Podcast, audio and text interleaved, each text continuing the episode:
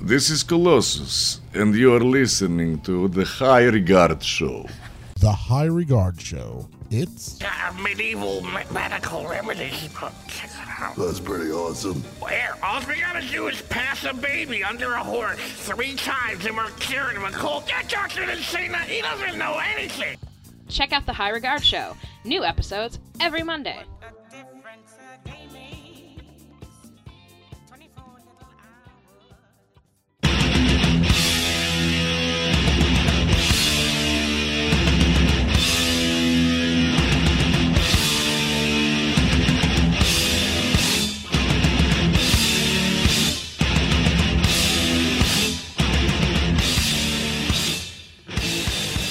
Hey everybody, I'm Tom, And I'm Nikki, and this is the High Regard Show. in which we talk about things we hold in high regard. Very high. High above Harlem. Way up on the third floor. Moving on up.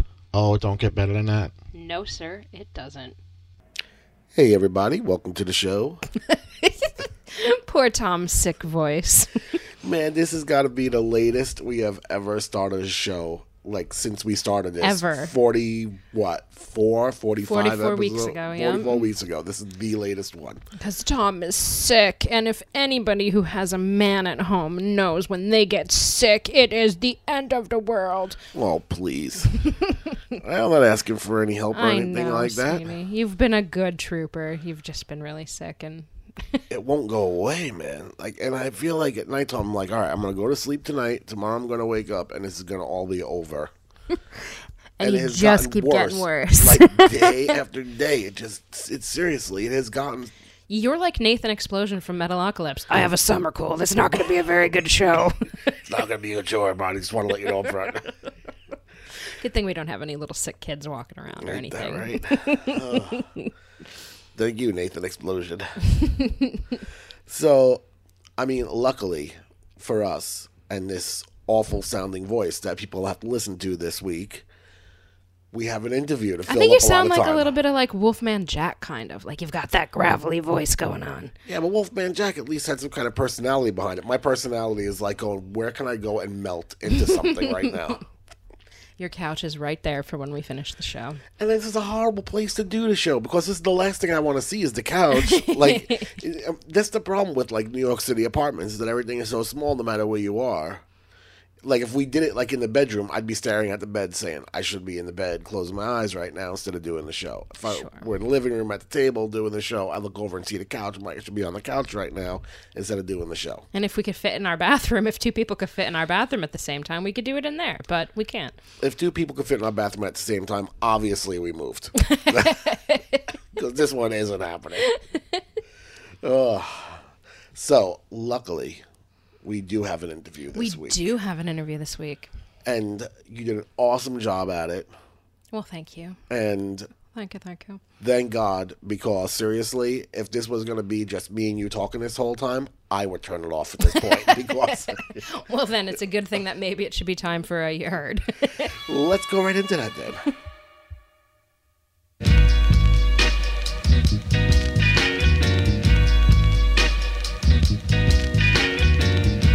you heard?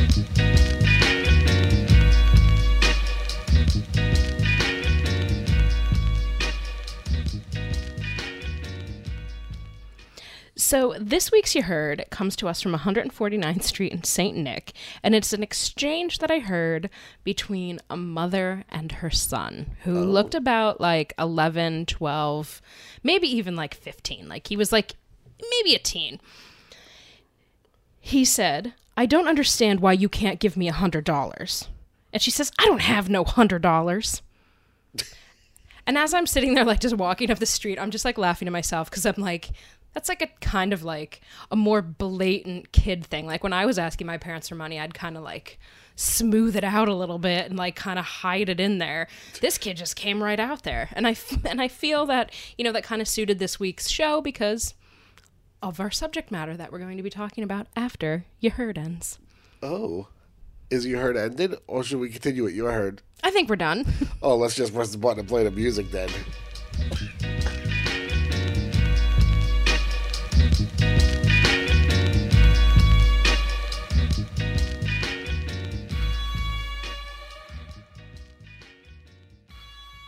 All right, next segment. One down, one couple more to go. this sucks, man, and it's not fair. It's totally not fair because I was so excited for this particular show. I know you were. Why? because we went to see it. We went to see this show, and you were we really had a good time. Um, we this week we interviewed Carrie McCrossan, who created um, MILP, Moms I'd Like to Portray, for the UCB Theater in Chelsea. And we got to go see her show a few weeks ago, and we got to like just enjoy and laugh at just how funny it was. And then we got to interview her like very early the next morning, which was like really, really fun, you know. And we got to talk about, you know, for you, because you work overnight, so you were awake. She wasn't. she was. She was. so it was like, you know, it was really cool to talk to her about the show that she did for UCB and her history with UCB and kind of like what she plans to do with the show for the future. Um, so here's our interview with Carrie McCrossan, who created MILP, Moms I'd Like to Portray, for UCB Theater. Look at you taking control of this show. I kind of like it. Like, I'm actually like, you not having a voice is giving me a voice, like every other woman in the world. first we get like a first woman presidential nominee, and then it's like just you rambling along on the podcast. Will it never? Is there no limit to like what your gender can do? There's not. You'd be surprised. I actually would. So let's play that tape. Roll that bean footage.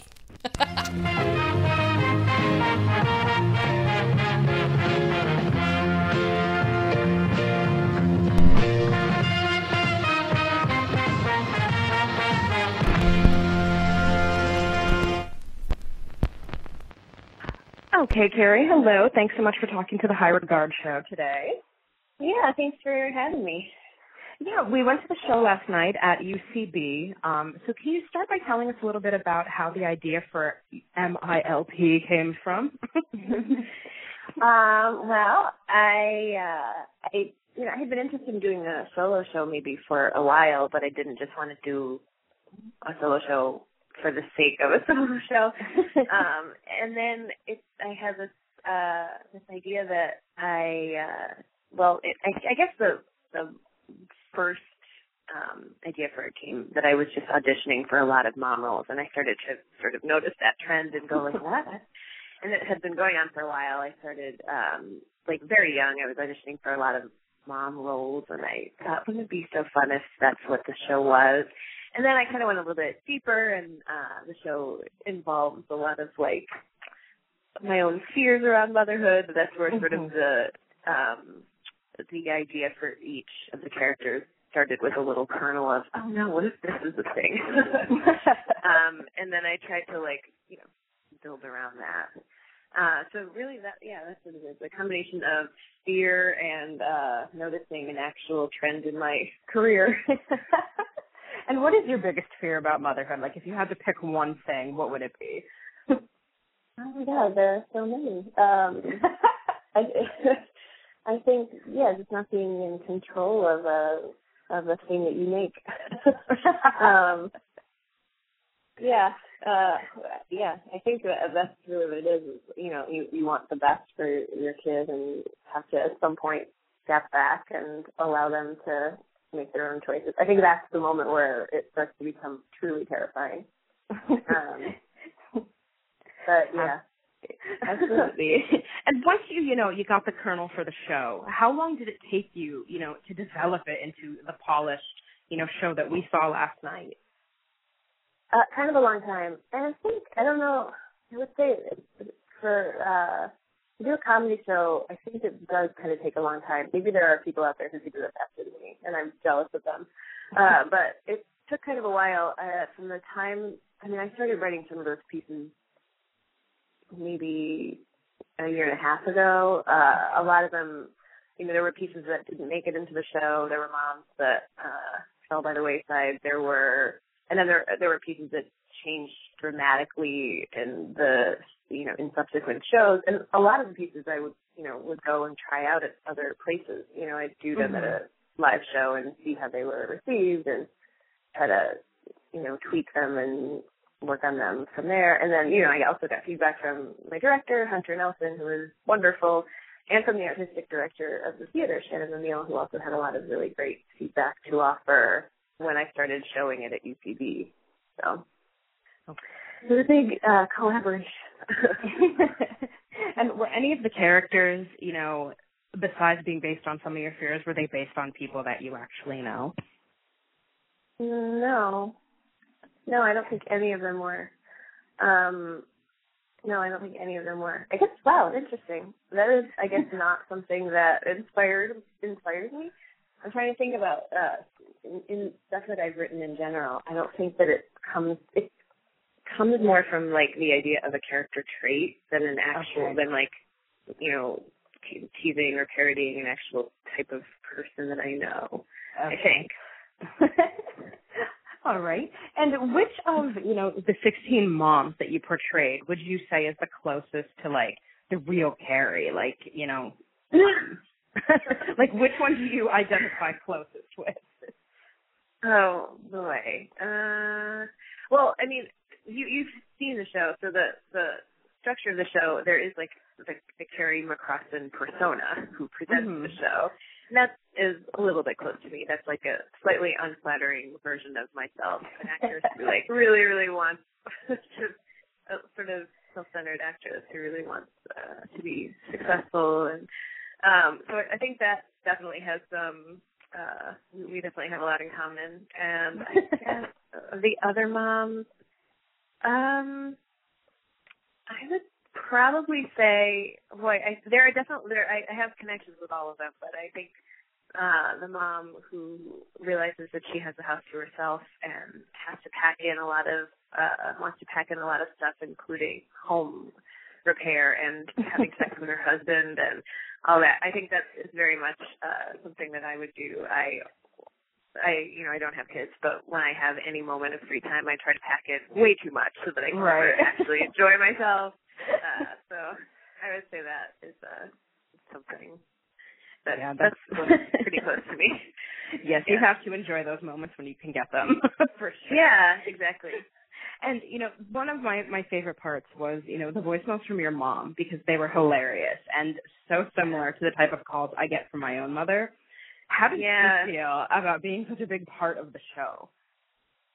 Um, I think she likes it. I think so. She hasn't seen.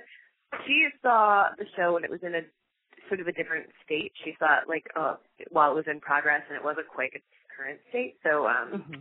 and uh, I think she really liked being a part of it. I think she's able to laugh at herself, and I think she understands what is funny about her voice. but, uh, for anybody who hasn't seen the show, I'll just say that there's sort of like these stream of consciousness um, messages that almost it almost feels like I picked up the phone and she's talking to me, but I haven't. They're just voicemails, um, and they always the audience always loves them. Um, they're so funny. Uh, yeah, I mean, I think she knows that I'm doing it out of love. I, I'm not doing it like to make fun of her. They're just so sweet and earnest. I didn't edit them at all. I just put them up in their exact state. Like they're just so funny. Um, but she, my poor mother. Um, this is sort of a sad story, but she came to New York to try to see my show um, last month or maybe the whenever I, when, I think it was the first show. Um, and she broke her arm coming from the airport. Oh, no. Terribly at, at JFK, yeah. And so she was unable to come. Uh, it, it was like pretty. She's still. She's fine. She's recovering. She didn't have to get surgery or anything, but she. Oh my god. She just like was go, coming too fast and she broke her arm. Um, and I spent I spent most of the day with her in the ER, and then I had to uh, I left her at home while I did my show. My husband was here, so she was fine. Um, but uh, she kept saying all day that she she was going to come. So now they've got her on pain medication, and she's just talking and just saying like, "Well, I came here to see your show, and I've got to see your show, and there's no way that I'm not going to come and see it. And I'm just going to put myself in a cab and blah blah blah." She's saying this while she's in a wheelchair in the ER, and got a sling around her. And I was like, "Sure, mom. Okay, mom." And I just was thinking to myself, God, this is so perfectly true to your character for my show. I wish that I could be. There would be nothing better than including this, but uh, I, I there's no way. yeah, I don't know if a voicemail would have been a, like having her call you would have been a kind of good thing. Yeah, yeah, yeah. I can't. I couldn't really capitalize on her terrible injury, but uh, oh Um, my god. yeah, but she's doing better now and planning another trip to come back and attempt to see it again. So well, good, good, and hopefully, you know, catastrophe free. yeah. Um, you know, in MILP, um, you know, Modern Family's Carrie Bowen is portrayed as, you know, this evil overlord of on-screen moms. Um, you know, so aside from Claire Dunphy, who do you think is, you know, the perfect movie or TV mom? Hmm. Um, I don't know. That's something that like is so interesting to me how we have um like the portrayals of mom in in shows and in media. Like she's she's a pretty good example. She's so beautiful, and I think Julie Bowen is like very talented and funny and warm, and um she uh moms in general on television. I feel like you could choose a lot. There are a lot of qualities that you could list that would be true for a lot of moms on a lot of shows. They're oftentimes really gorgeous, um, really fun. A lot of times now they're quirky. They're sort of like Mhm. the one person that's holding it all together in their Right. family, and uh, you know they you you also they're ultimately warm, but they ultimately point out you know what everyone else is doing is like silly or funny, and mom is the one Right. there. You, you know, uh, so I'm trying to think. I don't know who else. Um, is sort of like iconically that you know from Donna Reed to uh you know Claire Huxtable to whoever Mm-hmm. I mean maybe Julie Bowen now I don't know um I'm not really answering your question am I That's okay. Um, That's all right. we could move Um, on. no I'm, I mean uh I mean I list some other actresses in the show um Mhm. Connie Britton and Patricia Heaton and um yeah, I, Lauren Graham. Um yeah, I don't know. Um I think to me it was less of a like one specific iconic mom character and more like the type of similarities that I noticed across the board and also the similarities that I noticed in the roles that I was auditioning for were with the mom who has a wry smile and is holding it all together and is uh uh yeah, something with with more of that trend that I was reacting to in, in the show. Um and poor Julie Bowen, like I you know, I've never had I have nothing bad to say about her in real life. She's like uh totally arbitrary uh choice for the Hollywood gatekeeper of mom actors in my uh in my show. okay, great.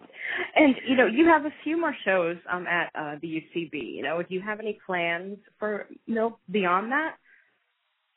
Um, not uh, not really. A couple, I guess. Um, I I definitely know I have some show dates in August at UCB. Um, I'll plug them. August fourth and twenty fifth uh, at UCB Chelsea. Uh, and then after that, I I don't know. It's possible that the run could go a little bit longer if um you know if we continue to have good houses and you know Mm-hmm. people like it. Um, but other than that, I would probably, you know, probably try to take the show to UCBLA. That's something um, that a lot of people do with their shows. I'd love to have the opportunity to perform it out there for friends and you know colleagues and whoever to come. Um, and then I, there's definitely one of the one of the pieces in the show uh, that I would like to make a little video clip of, and that's the cooking show mom. I think that Mm-hmm. it would be um I think it would be suited for um for on camera and I would like to shoot that. Uh but other than that I I don't really I, the show is really specifically developed for UCB. I thought it would do well with UCB's audience. It's a comedy show and I um I think it sort of lives there. Um at, when it's over I will it will be on to other projects, I think. Um yeah, new characters, new solo pieces and you know, I write a lot of other stuff too that's not Mhm. stage shows. So um there's always a bunch of projects in the pipeline. That makes it sound very fancy. It's not fancy at all. It's just like me writing in a room. uh trying to collaborate with different people that I love. So that's how it goes. Alrighty. And you know, how long have you been part of UCB? Mm, kind of a while now. I took my first class around this time in August of 2009, and I was, in retrospect, I guess I was like a little slow to take all of my classes. Like I took the improv, this was an improv class um, in August 2009. I took them sort of slowly. I let months go by in between um, because I didn't see this happening. I didn't see myself getting totally swept up into the world um, at, at UCB. Uh, so I took the classes kind of slowly, and then I don't really remember when I finished. But by the time I had finished the core classes, you know, you take 101 through 401. By that time, I was just totally hooked, and I loved improv so much that I was doing it, you know, three to five times a week, and you know, had had it just became a it was a love affair. Um, and then I, you know, auditioned for teams. Now I teach classes. I, I teach improv. Um, Oh wow, that's awesome. and, and yeah, and perform there multiple times every week. And I I just love it. I uh, yeah, I didn't see I at the time I did not see comedy as being something um as being a home for me or being something that I would spend so much time doing.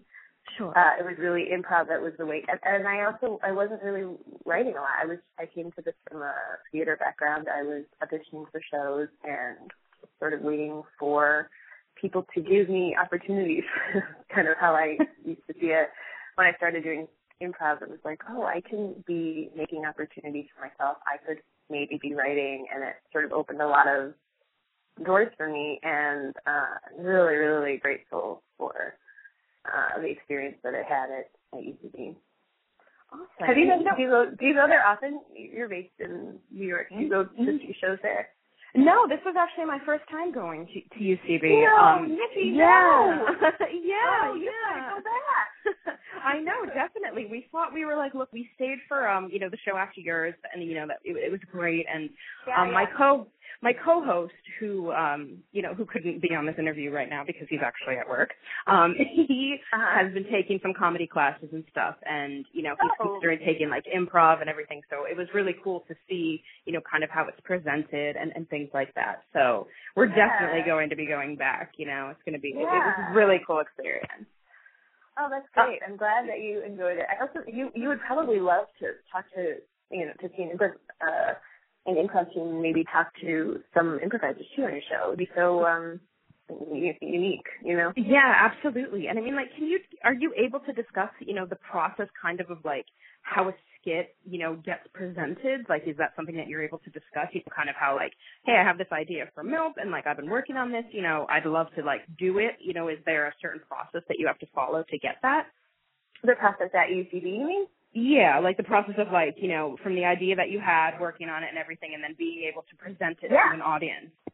Yeah, um, yeah. Um, most of the information is on their UCB website, but yeah, I'm Okay. happy to. Like, it's um, it's pretty, it's actually pretty open. Anyone can submit a. It's called a spank. Anyone can submit a spank, which is a 25 minute show. I hope I'm getting all this right. So if I'm wrong, you'll have to have people go on their website. The way you All right, we'll check it. You submit uh you submit the ideally you submit the whole script or at least like a treatment for the script and there's Mhm. a couple of other questions that you have to answer about who your creative team would be and et cetera as your and why you want to do the show. Um and you submit that and uh I think it's rolling, so you can submit it at any time. And then UCB will take a look at it and see if they think it would be a good fit. And if they do, they will give you a date at their theater. This is all like totally amazing. Um, Yeah. You don't have to be. Uh, I don't believe you have to be a student, but I do think that it helps your uh, submission if there are names on it that have some sort of UCB uh, biography already. Um, because I think that they do get a lot of submissions. Mhm. Yeah, if they're interested in the project, you basically you get the opportunity to workshop it. You get the opportunity to present it at theater, and the artistic director will come. And if she can't come, she'll make a tape of it. But usually she comes. It's pretty incredible. Uh, watches it live, and then you know they'll sort of tell you this is either you know oh this is perfect. Let's give it a run starting tomorrow, or which I think is sort of less likely. Uh, but I'm sure that happens uh, or or they'll she'll take a look at it and say like, oh, okay, I, I see potential here. I'd like to uh, give you a couple notes and have you bring it back and see if uh, we can get it a little closer to stage ready, which is what happened with mine. Or she might watch it and just say like, "Oh, this is great," but it, I don't think it's going to have. Right. Uh, I don't think it's going to fit here, and so um, it's sort of it's sort of cool. I mean, you you put a lot of resources into your own show, but if you get uh, if you if it is something that fits at the theater, then you get a lot of support in putting it up and publicizing it, and you know you get a home for it, which is really great. Right, that's awesome. You know, and it seems like just just from what we've experienced you know, in the comedy world the last few months, you know, it seems like it's such a like almost like um like a collective. Like people are very open to, you know, working with each other and, you know, supporting each other. And that's like a really cool thing, especially these days when it seems like we're so divided on everything else. Oh, I know.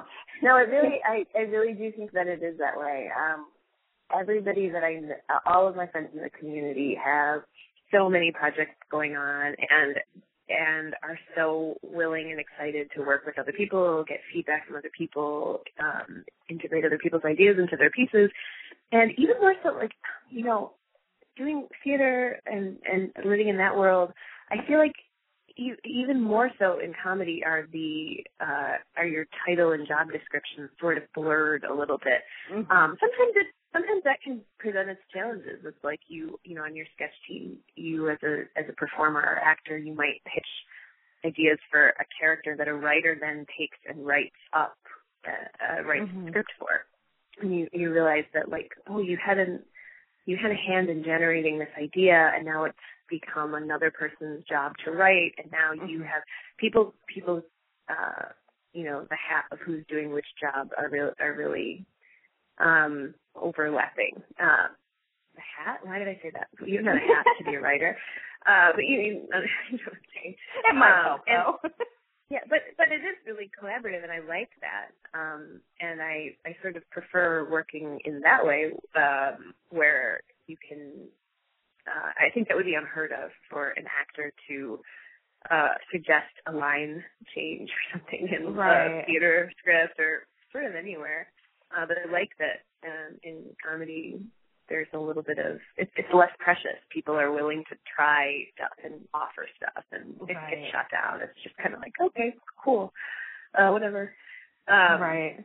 So yeah, yeah, I, I do think it's a really vibrant uh, community. I think it's a really exciting time to be. Um, it, I think that the comedy community now attracts a lot of people who, uh, at least my experience of it, and you know that's I will say largely UCB. I have I've done shows at some of the other improv theaters, uh, which are great, um, and I but I can't speak as much to those communities because I don't spend as much time there. Uh, but it uh, it seems to attract people who really want to work hard and Mhm. like working with other people, and Right. that's great. And finally, because I think I've taken up a lot of your time this morning, it's too early for that for you. um, can you just, you know, give me, um, just talk a little bit about your upcoming short film for Maya, which is set to make festival rounds next month? You know, just talk a little bit about how that film came about. Um, yeah, uh, sort of in line with what I was talking about. This was a um, myself and my co-writer Cassia Miller, who um, is now she was a friend from New York. She's now moved to LA. She's writing for our show, um, which is very cool. Um, we the, the project came up because we we knew she was moving and we wanted to work together on a project before she left and we just kind of cleared out a chunk of time and said, let's make something together. Um, and that was, yeah, just the spirit of our friendship, wanting to wanting to make a project together. Um, this is where the whole idea came from. Oh, wow. Um, yeah, and so we decided to make this short. We um, sort of cloistered ourselves in a room and wrote the thing together. Um, it was the easiest. It's one of the easiest collaborations I have ever had. Everything I've just been bragging about it constantly. anything that either of us wanted, anything that needed to be done, one one of us would you know volunteer to do, and it, it just went so smoothly. And we got um, Alex Fisher on board to direct. He is wonderful and just had a really like great understanding and sense of the piece that we wanted to make. Um, For Maya is about two friends who um, are set to run a marathon for charity the following morning, and they check into a hotel, and they're you know, getting ready and carving up. Uh, and the their charity is uh, to raise money for. They have a friend who has the disease, um, so they're raising money for a friend. It's a good cause, but they end up staying up all night and talking about themselves and going through discussions of mortality and um and all sorts of things, uh, checking moles to see if they might be uh, dangerous. Uh, and yeah, so um, I, I don't, I won't spoil anything. It's a short film. I won't spoil anything. Right. Uh, but yeah, they spend the whole night talking, and I think that uh, it's about friendship and it's about women talking about mortality, which is kind of cool. Um, we don't spend the whole time talking about men. The film passes the Bechdel test. Oh, Uh, good, good. yeah, yeah. Um, yeah, so that's that's it, and yeah, I hope uh, we have uh, we're be a part of the Brooklyn Comedy uh, Short Festival in August, and also the HollyShorts Festival out in LA. And I'm hoping that I can arrange a trip to get out there and see it premiere out there. Well, awesome. Well, I watched the clip on the website. It looks really, really funny. So I can't wait, you know, um, to hopefully make it to the Comedy Fest uh, here in in Brooklyn. In Brooklyn, Um, yeah, Yeah, definitely. Yeah, definitely. So, you know, again, thank you so much for talking to the High Regard Show. You know, we really appreciate it, and we really love the show. So we wish you the best of luck. Thanks again. Thank you. Thanks for coming.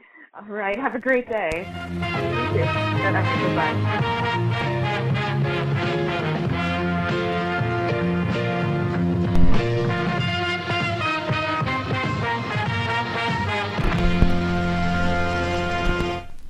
And see, this is what I feel like. Like the way you like automatically went into like the whole interview, which was great, by the way. Again, Thank you. I'm gonna say thank you for doing that this week. I love that. That's like my contribution. You do all the heavy lifting. I just do all the talking. I personally would have liked a chance to have talked to Carrie because I really did like the show, and I've never been to a you know a UCB show before, Right, yeah. And it was really cool to be there.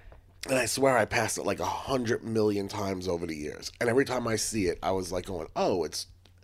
I always thought of it as just like a comedy club. I didn't realize there was just so much more to it than just being, Yeah. you know, just a plain old. co- I mean, comedy clubs. There's not really like a lot of, you know, I would say. um there's not a lot of spectrum in a comedy club. Mm-hmm. When you go to one, like you know what you're getting. You're going there for a comedy show, and that's about it. Where the UCB show is more like sketch comedy, like I- Right. and I feel like, in a way, there's like a lot more involvement needed for something like that because you Like on gotta- the person who's doing it. and- absolutely yeah, because I mean you have to like not only just deliver the joke, but you have to also act the joke out. Right and keep everybody like entertained and like that was such a that was like what was so charming about carrie was that like she just like you couldn't not watch because it was like like i know like being at a comedy show sometimes like your your brain kind of is just like okay like this joke is like either over my head or i don't agree with it. So like you kind of like zone out sometimes like during a bit or something. But like this like you're watching and it was just you know like you couldn't take your eyes off of it because you wanted to see like you know she did 16 moms in 25 minutes like these 16 moms that she wanted to portray which i think is like really really funny. So it was like to see how like that was going to progress you're like is she going to get through them all? And of course like i was taking notes so i was like keeping track of like, you're like, oh, she's she's, on cutting 11. it she's cutting dick she's cutting it no close. way. but then it was really funny how she like kind of tied it all together with like a song. I said so that was like really really funny. Yeah, and you know it's strange also like looking at it because I think when people go to like you know one of the other clubs in the city, you know it's just a person who's up there delivering, and that nothing really has to like. It doesn't really have to all match up. Mm-hmm. Where here, it's a story from start to finish. right it's like a it's almost like a sh- like a tv show you're watching like it has Yeah, it's like a, it's like a play basically. Yeah. So you can't like you know take an act off and then jump back into it again. So I think automatically you're kind of like invested in it like right from the sure start. Sure, yeah So as I mean, I guess as long as you like the people. I mean, we saw two shows that night Mm-hmm. actually. They were both great. Yeah, like and I just like I find the whole world of like improv and I think it's like something that I should definitely like I know we've talked about like, you know, me kind of taking something comedy like just to like, you know, hone skills and things like that. But I'm petrified of being on stage. Like I absolutely like I freeze in front of people. I hate talking in front of people, like a crowd and stuff like that. But like improv to me is so fascinating because I love the fact that like it teaches you how to like roll with whatever's going on. You know, like just anything that it's going to throw out at you, which I think comes in handy in so many things. You know, mm. because it's like I think it's kind of like the proverbial like George Costanza thing where it's like he's driving home from like that meeting that he had in like Cleveland or wherever it was, and he was like, "Ah, the jerk store called and they ran out of you." Like you come up with like the m- perfect comeback, but like it's always way after the fact, Right. you know. So I just think that like it really is something that could like teach people how to like. Speed up that process. Yes, I see what you did there. oh, did I do something I didn't even realize? no, and and you know, um, I also think that like with the improv stuff, um, it we usually get to see the polished versions of it. Like if you watch like whose line is it anyway, or something along the lines of that, or you know. In in a situation like this, like um, Carrie Show wasn't so much improv as much as it was like, you know, something that was polished and thought out, Yeah. like a like a like a um, like a again a small play um you know, if you watch something like Whose Line Is It Anyway, which is when I think of Upright Citizens Brigade, for whatever reason, I think of that show, and I don't know why. because, I mean, like I said, I've never been at the Upright Citizens Brigade Theater before. Right. But I automatically think, like, improv, something like that. I'm thinking people yell, shouting out, like, names, and then them acting it out Yeah, and you always see these like um you know these actors on stage and they're killing it like every time and you're like how can someone think that fast and it's like there's no way that can really happen unless am, am i that slow are you that slow is everybody we know that slow Maybe. and you're like yeah and you're like oh maybe these are just the best of the best that's why they're on tv it makes sense yeah. right and then you got what we saw last night on roast masters where the dude from Oh, roast battle, roast, roast battle. battle. We saw um who were the two? I forgot the two people who It was like Steven something. I don't know how to pronounce his name, but he was Kevin on the league. Against some other guy. Yeah, against like some guy we've never seen before. But I mean, these are supposed to be professional people. Mm-hmm. Like you know, like you know, the one guy's like on a TV show like every week. You would think that he's like a comedy person, like doing this for a living, and But but being a comedian is different than being someone who improvs or roast? Because I think like a roast is kind of a, attuned to improv more than being a comedian. Because like a comedian as you know like you go up there and you have a pretty ba- not basic but like you have a pretty like finely drawn outline where like you're gonna stick to that pretty much no matter what. Where Yeah. like improv you go out there and you're just kind of or like a roast battle. I mean like it seemed like they did have a lot of stuff prepared. Definitely. but like they said like they they made a point to say that he um like he'd never done a roast battle before but he thought that he could handle it because he'd been a comedian which like you know i would think that you would be able to do that too because you have to couldn't. handle heckles hecklers and stuff like that but like yeah he he floundered on his very first like and never recovered. yeah Like it just went downhill from there, and you're kind of like, man, it takes a special skill in order to do something like to think that fast and throw Yeah. things out like that quickly, even with preparation and knowing, because you know who you're going against, like one of those roast yeah so you could reach like you, could research something about them and stuff like that yeah Oh, epic fail. That's why, like, and I know that night when we saw the show, when we saw Carrie's show, like at the UCB, um, when we were watching it, I was like, man, to go out there as like a lone person and not have anybody backing you up. Yeah, because it was essentially a one woman show. Like she had like a co star come out a little like for a skit like a of portion. Like yeah, like he was not part of it for like very long. So like she basically was carrying the entire show. Yeah, and and it also reminded me of like, and I was like, man, it's like a lot to memorize and a lot to pull off. Never you know, be able to do it. I mean, it's it's. I mean, even people who are good at memorization, I would think after a while you're gonna like slip up at some point. Mm-hmm. We watched uh how many hours of David Gilmour today, as we like sat on the couch and I felt like dying. Yeah. And you know, David Gilmour was saying that he has to like write down the lyrics to Shine On. Because he can't remember it, and Yeah. he even asked like the young guitarist on stage to start the songs. Yeah, just so he could like refresh his memory because he's like, I can't keep all of this in my head. Right, and that song has been like around for like forty years. Like that you, song you wrote the song. Like it's like one of the most like it. You're one of the most well-known bands in the world, and you're like, but I like that's something that's always fascinating to me. Like when I because I I've talked to a lot of musicians, and it's like, how do you remember? But it's like, how do I remember songs like that I listened to in high school and I could still sing them, you know, verbatim? Like it's just. I think you just, you know, it gets ingrained in you. Yeah, but but he had. But the point is, he had somebody to fall back Oh, on. yeah. and he is, you know, he's David Gilmour, Yeah. and he, you know, been doing this for forty years, and he's looking to somebody to fall back on. Where somebody like Carrie goes out, and it's kind of like, who do you fall back if you forget a line? There's your speed bump, man. Yeah. You're stopped until you remember the line. Like there's nowhere for you to hide when you're out there alone. Yeah, and she and she did not have. There were no speed bumps. Like No, no, she just smooth sailing, man. It was really really cool to see. It was very cool, and like she was awesome. Um, you know, during the show, and Mm-hmm. then obviously, you know, during the interview, she was great with you too. So, I mean, it was all around good. Well, thank you. It's just a love fest. Man. it was just, just a love fest. Just a love fest. It was like Bubba and the balloons at the DNC. Oh, don't make fun of that guy. Keep telling you, once he builds his man cave, we all might get an invite. so.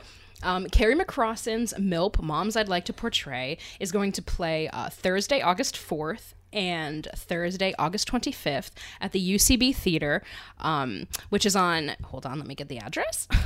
okay, you do that.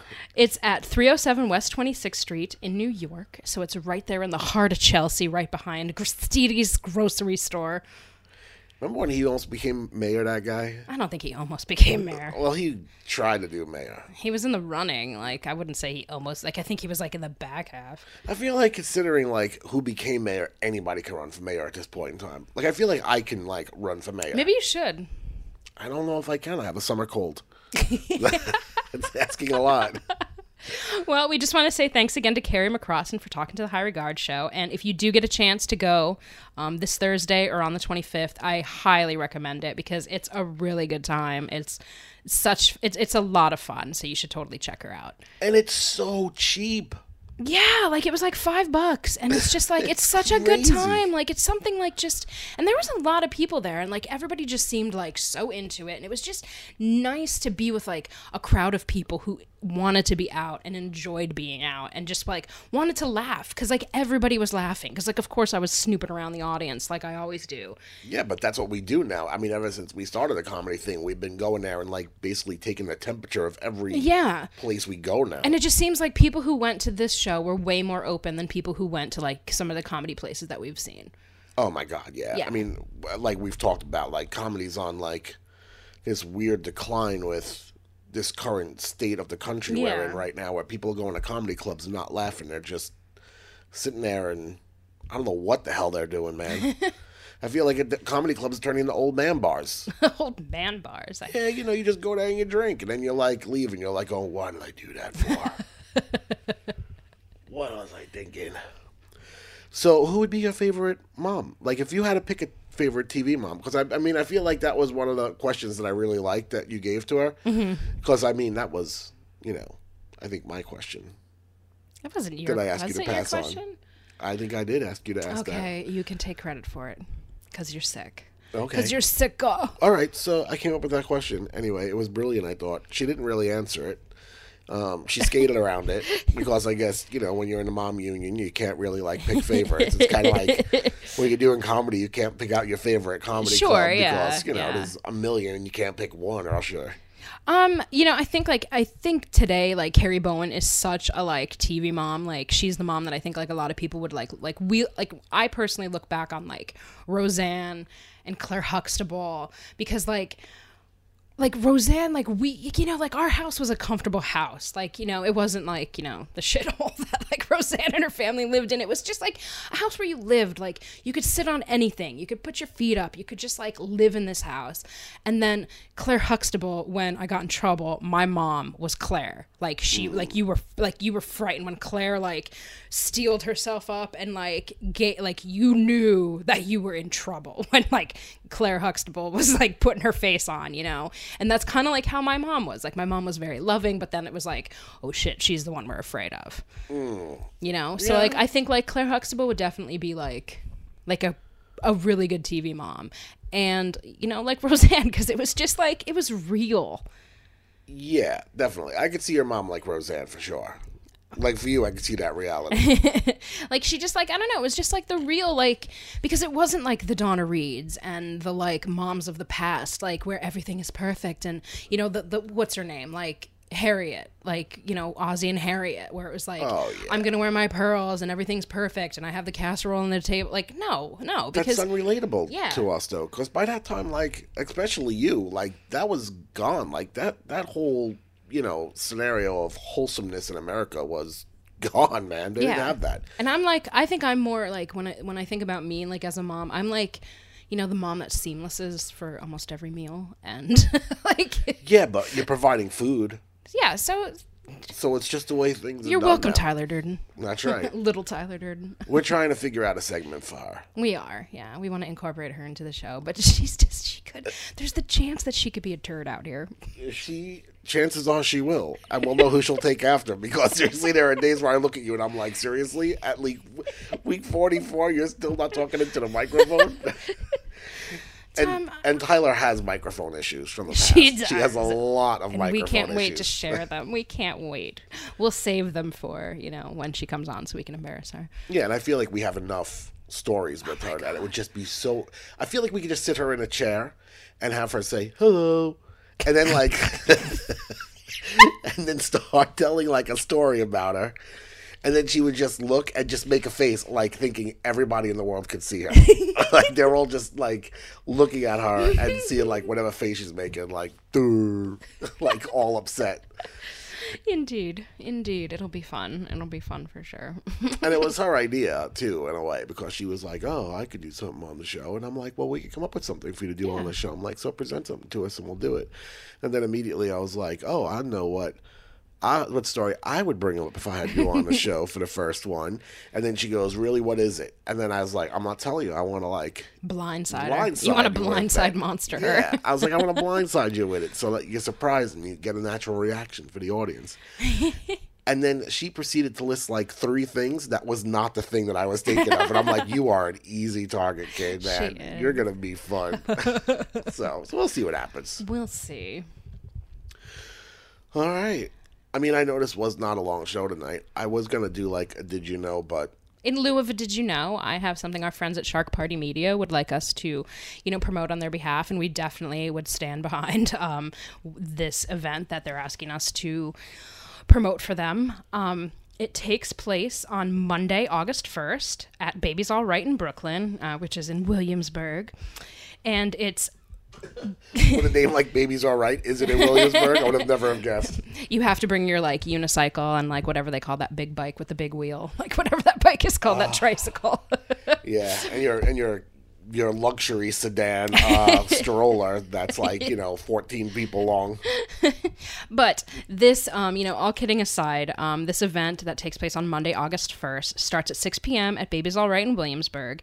Um, it, it's called it's it's a campaign that's being held uh, that's being led by Recall Persky campaign. Um, chairperson Michelle Dauber, who is a law professor at Stanford University, and you know you might remember you might recall the name a little bit. Um, judge Persky is the judge who gave white convicted rapist Brock Turner a very extremely lenient bullshit um, sentence for raping, you know, the Stanford student um, behind a dumpster. So uh, this event is, you know, to raise funds to have him removed from, you know, like have him disbarred and you know recall him from being a judge and. It's going to feature feature musical performances by Madame Gandhi, The Skins, The New Tarot, Edith Pop, and a set by DJ Night Doll. Tickets are twenty five in advance and thirty dollars at the door. Uh, we'll have a link in this week's show description to, you know, uh, you know all the event details, and it's being. Um, it's being put on um, by Girl Cult, which is G R L C V L T, which took me a little while to figure out what it was. You literally took that was like probably the longest part of the prep time. Yeah, it was seriously show was, yeah. trying to figure out how to. I was like, wait, do I? Like, I don't want to like. It's like a secret society. It's a feminist secret society, and Not you know, anymore, we just talked about we it. just outed it. Um, you know, but it's a you know it's a fundraising partnership with the campaign to unseat Judge Aaron Persky. So, um, you know, definitely check it out. August first, six p.m. It's definitely definitely for a good cause. That should have been this week's Did You Know almost.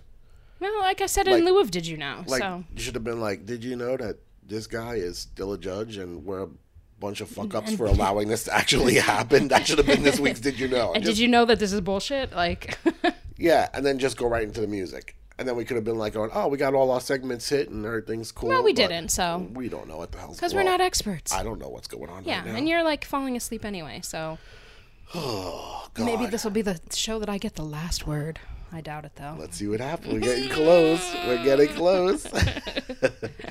I'll turn your microphone off oh yeah, I'll bet. and knock it over and screw up my sound as, as Pretty I'm doing much. it. So that my the last word will be tell be probably me saying "good one, jerk," and then it'll just go silent.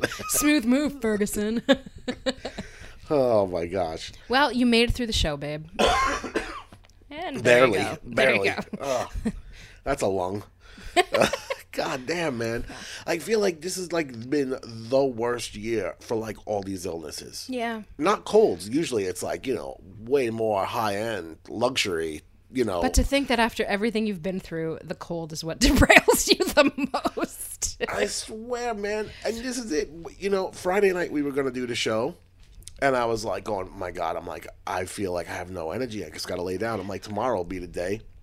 So I lay down, and then like yesterday, shot, shot, and then like I think at six o'clock at night last night, you were like, "We could do the show if you want to do the show tonight, or you can have one more full day of rest." And I'm like, "Oh my God, I would give anything for one more full day of rest. I'm sure I'll be okay tomorrow."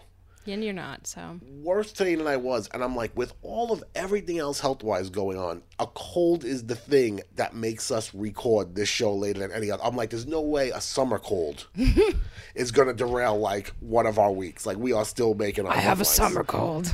Oh, Nathan, Nathan explosion. God damn. All right, your voice is starting to get to me, so. All right. So, if you would like to find out more about the High Regard Show, check us out at highregardshow.com. And if you would like to send us any information or any whimsical Recipes. tales or, yeah, whatever you want, um, send us an email at highregardshow at gmail.com. And as always, you could follow us on every single social media outlet as High Regard Show. Imagine that. And one last thing, as far as the people who wrote in last week um, for the contest, Yes. no one came close. No one came close. I want. I'm gonna give everybody one more week to run the contest if they want Okay. to, and we'll just copy and paste the link from last week into this week's show, so you can see the video and count. so, how and he's many talking times- about the video, um, how many times Tom appears in the Scholastic Muggle Mob video. Yes, and people either guessed like really low. Real, there was somebody who was. Mm, nope, not even. I would say not even close. There was. I would say there was nobody within. I'm not going to say the number, but there was nobody in in range of what it should be. So, So we'll put a link in this week's show description and watch the video. Count how many times you think you see our very own Tom Rorty and email us at highregardshow at gmail.com how many times you think you spot Tom. It In reminds me of like the skit from like Monty Python where it was like spot the loony. it literally is spot the loony. it's yeah, so see how many times you can spot the loony. and we have some awesome prizes to We give do away, have some and awesome there'll prizes. be more coming too down the road because I think once we get past our year anniversary, we're going to be, Yeah. you know, having like some pretty. Cool we got some ideas, yeah. up, We got so, we got some ideas for stuff for you peeps. yes. So so that's it for the show. Well, thanks for listening. Thanks for putting up with us. Yes, thank you very much, and we will see you all next week. Have a good week. Good night, everybody. Go fuck yourself, Tom. nice try.